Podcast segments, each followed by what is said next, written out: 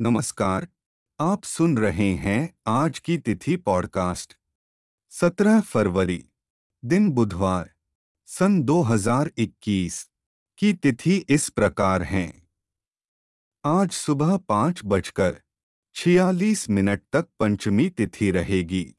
इसके बाद षष्ठी तिथि शुरू हो जाएगी। षष्ठी तिथि 18 फरवरी सुबह, आठ बजकर सत्रह मिनट तक रहेगी। हर एक दिन की तिथि से परिचित रहने के लिए सब्सक्राइब करें आज की तिथि पॉडकास्ट को।